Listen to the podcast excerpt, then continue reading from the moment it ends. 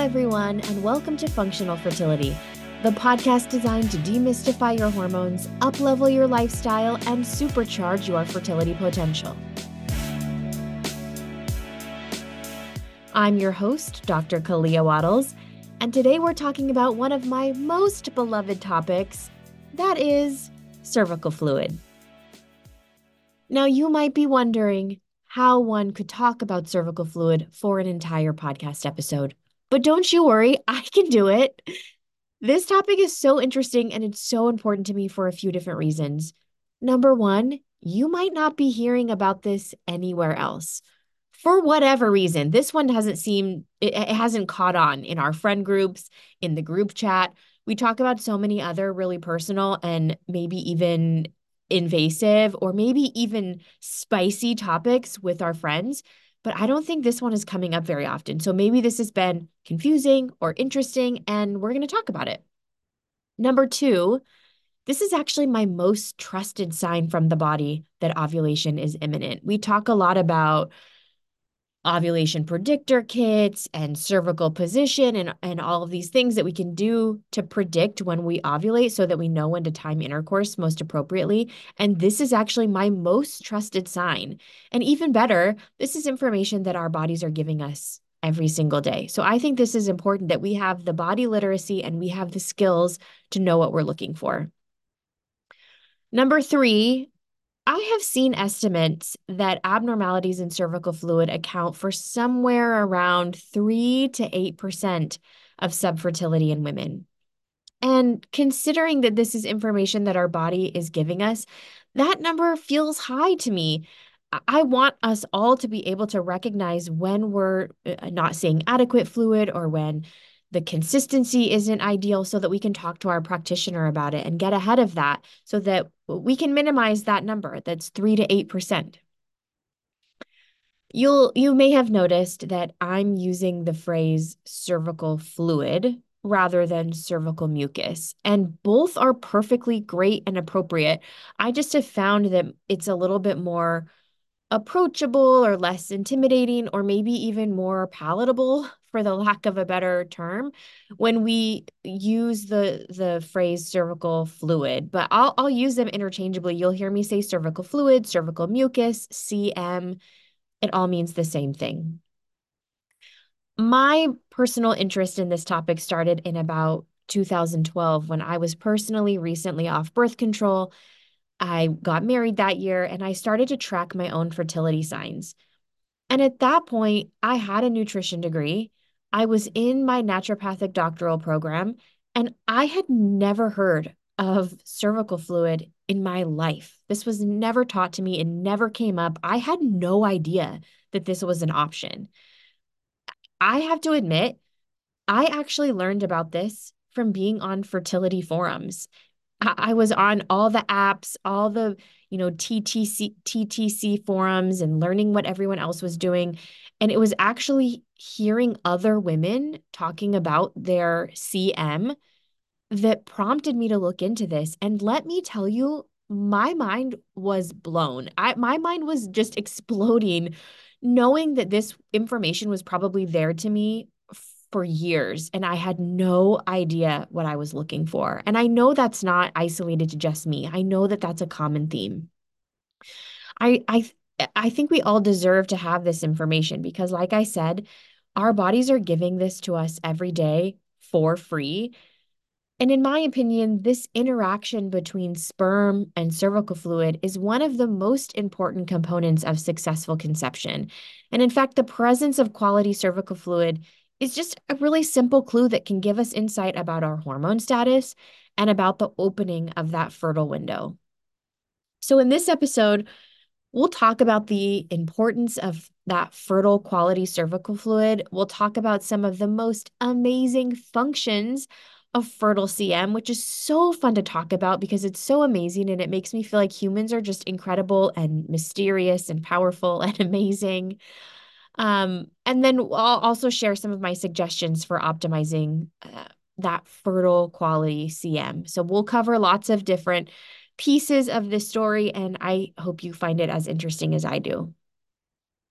Let's take it to all the way to square one and talk about um, the hormone connection. So, the quality and function of cervical fluid is intimately tied to the phase of our menstrual cycles. In the first half of our cycle, the follicular phase, that's the day one of our period until ovulation, the cervix is under the influence of estrogen as the primary hormone. And estrogen causes cervical fluid to be more watery, and it causes large molecules called mucins to align in an organized fashion. And this creates what one might call the sperm superhighway. That's what I like to call it anyway.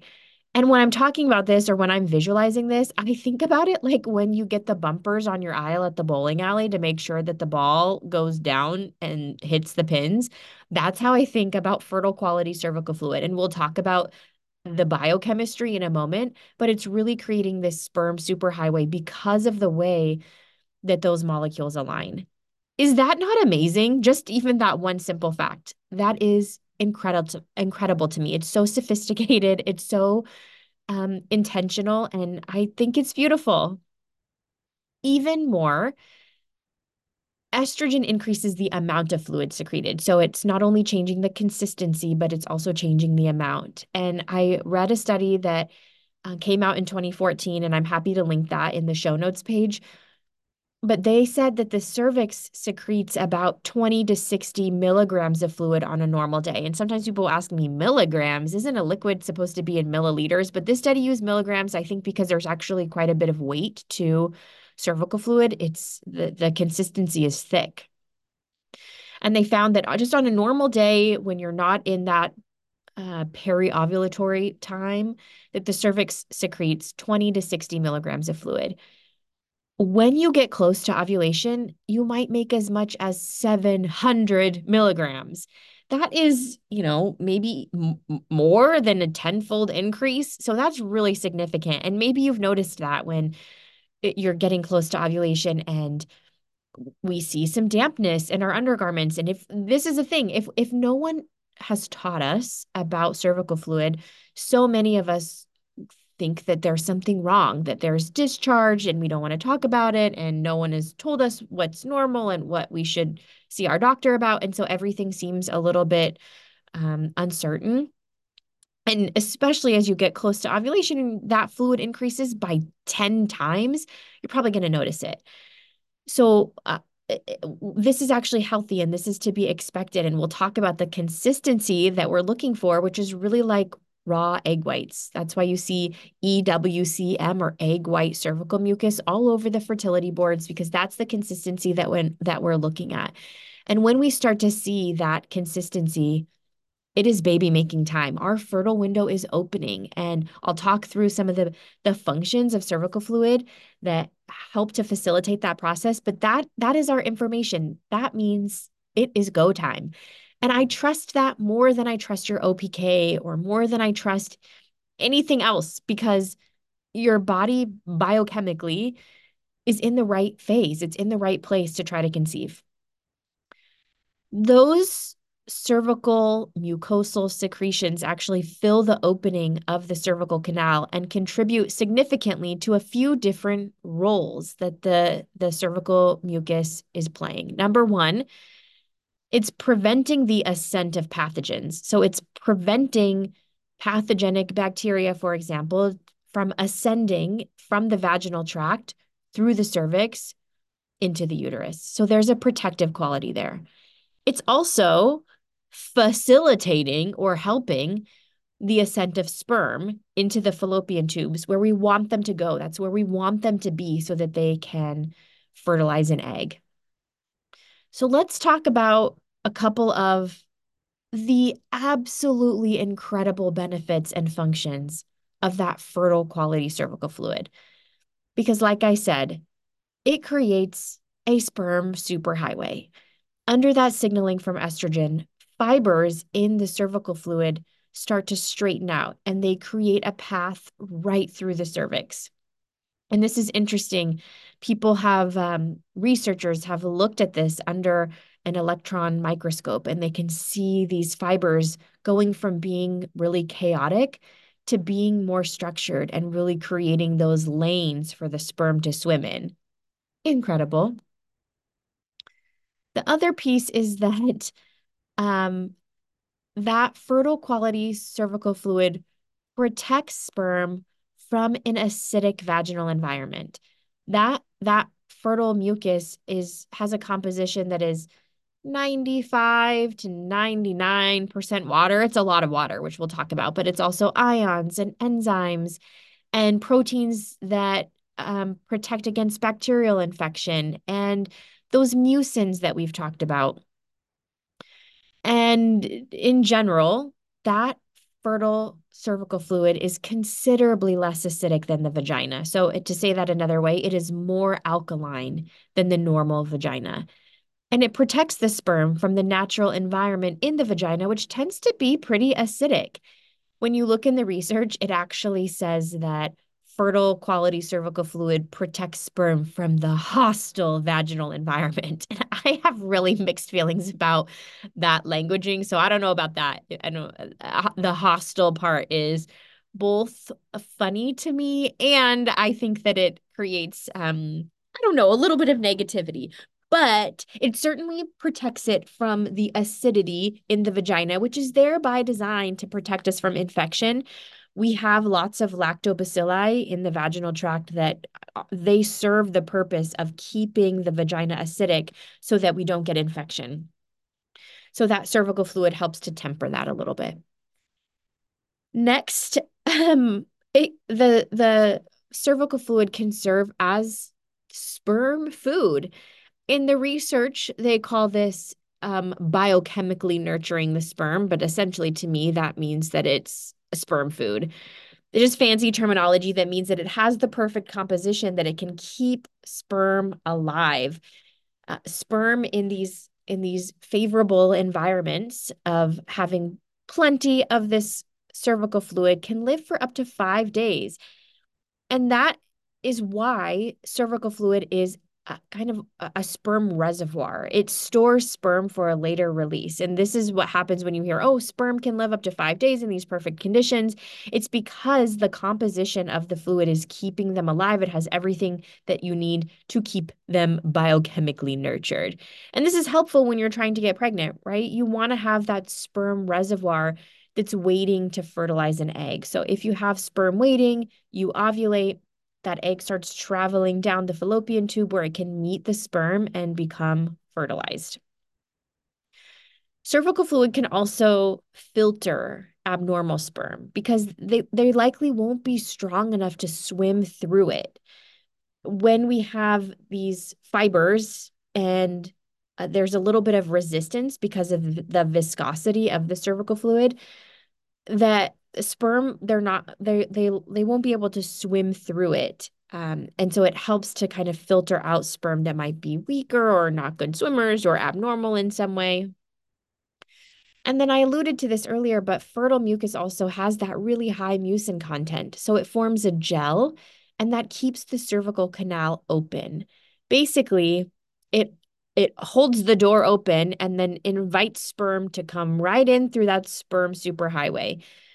So, this is really, really important and helpful and crucial if pregnancy is your goal. So, as I'm working with my patients and we're doing their full intake, part of the questioning is, you know, all of your history and asking about your menstrual cycle, but also asking, have you been monitoring your cervical your cervical fluid, and how does that relate to when you get your positive OPK, and um, when you feel this increase in your libido and some other signs that you might be ovulating. And we put together this whole picture combining multiple data points, which makes it much more likely that we'll actually zone in on an accurate fertile window. So now I want to take a moment and just pause and talk to you about the sponsor of today's episode, which is my partners over at Needed.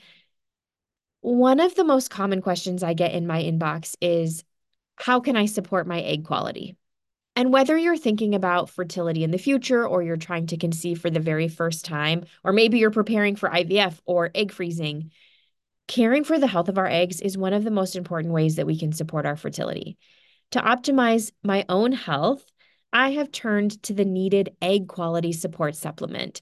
This combines four targeted and optimally dosed antioxidants to improve egg quality. And I want to highlight optimally dosed because there are so many different supplements on the market that have antioxidants and they have perinatal nutrition. But needed, the needed team has done so much research research to really ensure that they are including optimally dosed antioxidants, nutrients in all of their products so that we know that what we're taking will actually have an effect. In addition to their egg support, they also have a CoQ10 supplement, which I'm always talking about as a powerful antioxidant and mitochondrial support. Remember that an egg cell or an oocyte takes three to four months to mature before ovulation, and this is a really meaningful time to support egg health through targeted nutritional support. Needed egg support is safe for pregnancy, it's safe for breastfeeding, and like I said, it contains therapeutic levels of targeted antioxidants. It was curated by a team of fertility focused practitioners and researchers. If you're thinking about getting pregnant in the next year or you want to protect the longevity of your fertility, I highly recommend adding needed egg support to your supplement routine head over to thisisneeded.com and use code functional fertility for 20% off your order. That's thisisneeded.com and use code functional fertility for 20% off your order. And thanks so much to the team at Needed for all of your support of this show. Now that we've talked about some of the most amazing benefits of cervical fluid, Let's talk about what you can expect to see throughout the month because I think this will help as you're zoning in on your own fertile window. Let's review the basics again. Your cervix produces fluid all throughout the month. And then, based on hormonal fluctuations, it's either thick and sticky and will make it hard for sperm to swim, or it's nice and stretchy, like that sperm superhighway that's bringing them right to where an egg is waiting. So here's a general breakdown of how cervical fluid behaves or changes throughout the month. And this is obviously going to depend on what your cycle length looks like, and there's a lot of variation, but I'll walk you through the textbook example. This is if you have roughly a 28 day cycle, which I know many of us don't, but this will help to illustrate the different phases of cervical fluid throughout the cycle. So in the very first part of your cycle, starting at on day one, you you have your period that will likely last three to five days for most people. And that week or so is probably pretty dry in terms of cervical fluid. There's not going to be a copious amount because estrogen is pretty low at the beginning of the cycle. Just as an aside, that's why I measure estradiol specifically on cycle day three. So on cycle day three, we look at estradiol, luteinizing hormone and follicle stimulating hormone because they're very low at the beginning of your cycle. And that's actually helpful information to see as low as they'll get. What, what is it looking like when they're as low as they're going to get in the beginning of the cycle? So, not a lot of cervical fluid in that very first week or so. Once we're approaching days 10, days 12, you might notice a little bit more cervical fluid showing up estrogen is rising, it's acting on those cells in the cervix. Our fertile window is getting closer to opening. If you're ovulating mid cycle, we're, we're right before we're in the the pre-ovulatory phase so we're getting a little bit more fluid but it might not be that egg white consistency yet once we get to days 13 17 for some people uh, whatever your pattern is, as you get close to ovulation, your cervical fluid will become stretchy, it will become more copious, and it has that egg white consistency. This is fertile mucus. This is what we call fertile quality cervical mucus, egg white cervical mucus.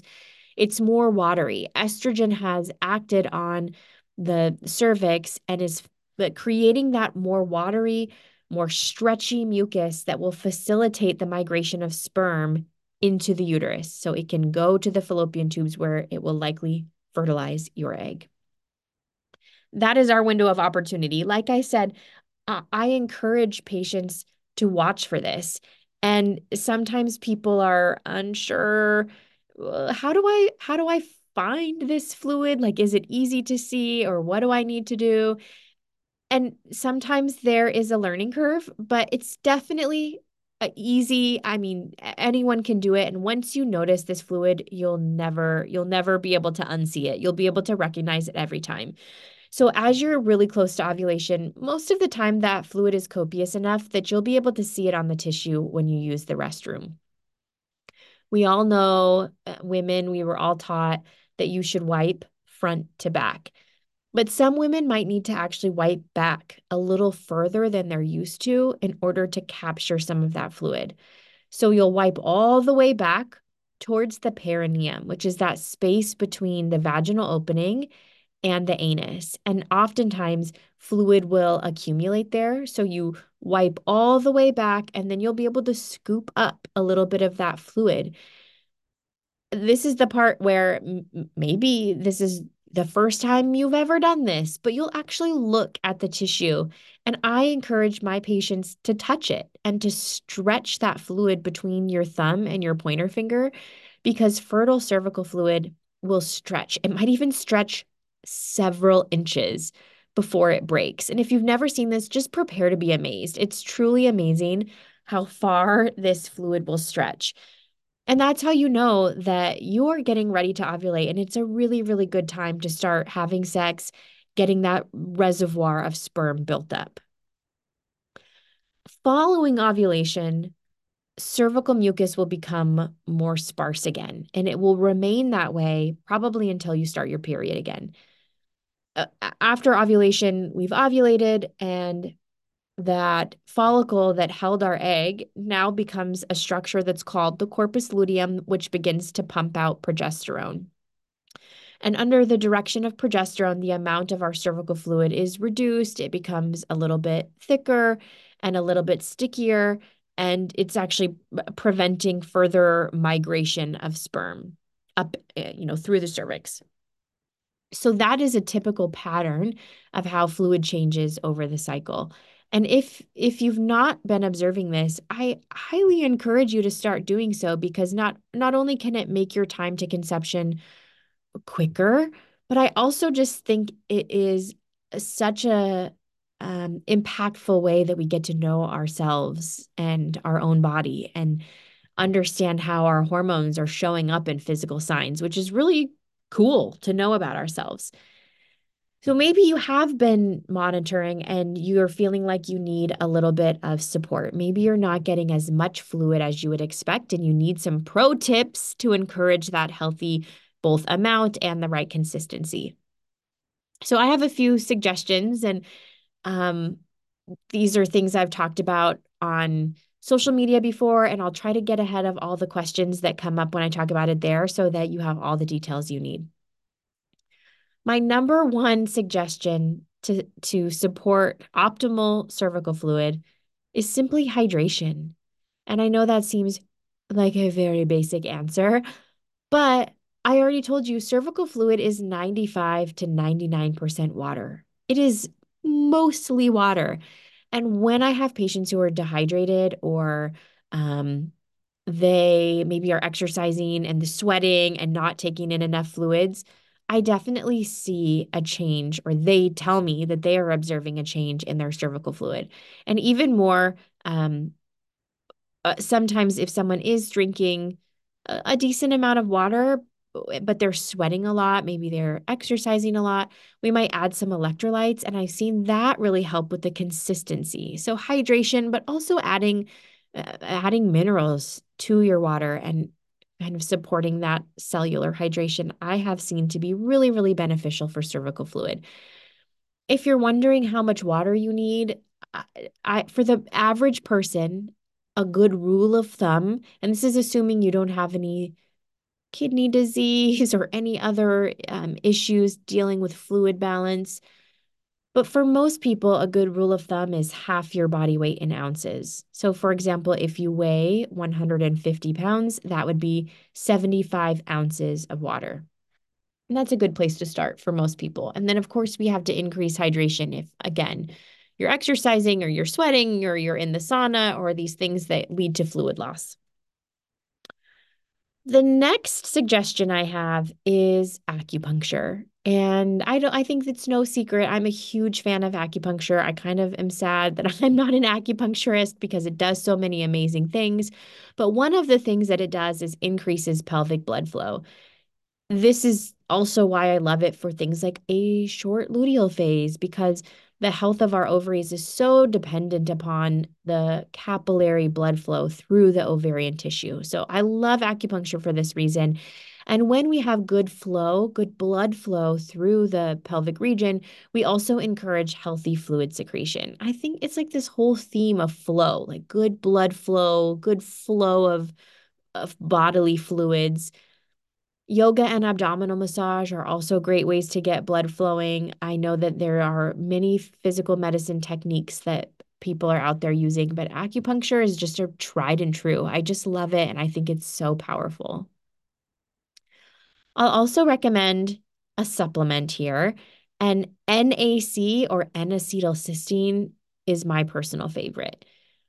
This supplement acts as a mucolytic, meaning it thins secretions, it thins fluid.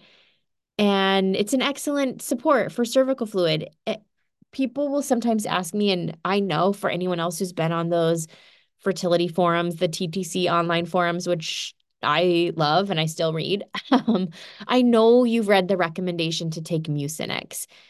And this is why Mucinex thins secretions, as does NAC.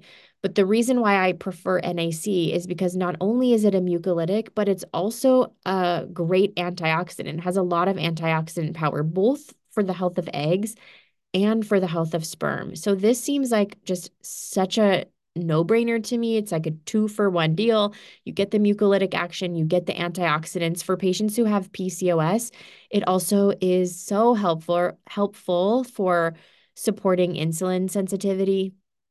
And for anyone who's taking um, Clomid, you may notice that when you're on Clomid, by design, how it how it works with estrogen, your cervical fluid isn't as robust. It, it's really hard to get that egg white cervical fluid when you're taking Clomid, but NAC can help ameliorate some of that effect so that you still can get a good egg white cervical fluid. So I, I love um, and there's lots of research on this if you want to look it up. There's a lot of research on using NAC and Clomid together. Someone asked me recently if the, if the same was true for letrozole, and letrozole works by a different mechanism of action than Clomid. And so in the research, it says that it's not supposed to have as much of an effect on cervical fluid. But patients report to me that they do find that there are there are changes to their cervical fluid and I think NAC is perfectly appropriate in this case too. So if you're taking those medications, this is something you can talk to your doctor about adding to the routine. I'll also mention fatty acids here. So essential fatty acids are often used to, to increase cervical fluid and particularly to get that egg white cervical fluid consistency. Fish oils that have lots of omega 3s are great. And then another common thing that you'll read about is evening primrose oil. And this is a rich source of gamma linolenic acid, which is an, an omega 6 fatty acid. And when it's used in the follicular phase, which is again in that first half of the cycle, so day one until um, ovulation, it may increase lubrication or mucus production. And I would say, in my experience trying this with patients, it either works or it doesn't. and I feel like we know pretty soon if it's going to be helpful or helpful or not. So I might try this for a couple cycles. And if it's not working for you, it's okay because there's other tools that can be helpful if that's not the one. But for some people, they really enjoy it and it helps um, with their mucus production. It helps just the vaginal tissue feel a little bit more lubricated. And so it's worth a shot. The last thing I'll call out here is energy balance. And what I mean by that is our ratio of caloric intake to caloric expenditure.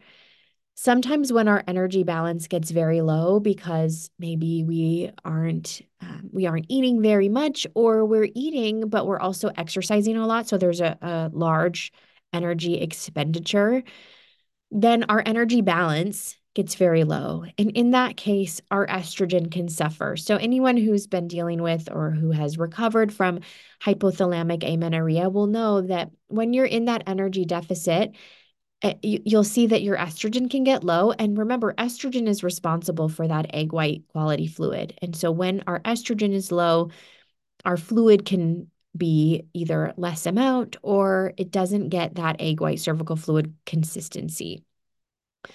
So when it comes to to thinking about the reasons why we're not seeing the fluid um, in the ideal uh, amount or in not getting that stretchiness, if the issue is that there is an energy imbalance, we can take all the supplements and we can drink all the water, but it probably is not going to help very much. We really have to go to the root of the issue. And so I just think that's a worthwhile conversation to have. And it's something to think about um, because of the way that there's an effect on fertility uh, in, via multiple pathways. So I hope that this episode was fun and enlightening, and you learned something new about the biochemistry of cervical fluid and how impactful it can be. If you have any questions, you know where to find me on Instagram. Like I said, this is my favorite topic, and so I love fielding questions about this and would love to hear from you if anything is coming up. I want to thank uh, number one, all of you for listening and for spending time with me. It's such an honor to be a trusted source of information. I also want to extend a huge amount of gratitude to our show's producer, Paola Martini. She really brings this show to life. And finally, I want to again thank our episode sponsor, Needed, and remind you all that you can head over to thisisneeded.com and use code functional fertility for 20% off all of your favorite perinatal nutrition products. Thanks so much, everyone. I look forward to seeing you again soon. Did you love this episode and want to hear more? Head over to drkaleawattles.com slash podcast where you can find more episodes on all things fertility.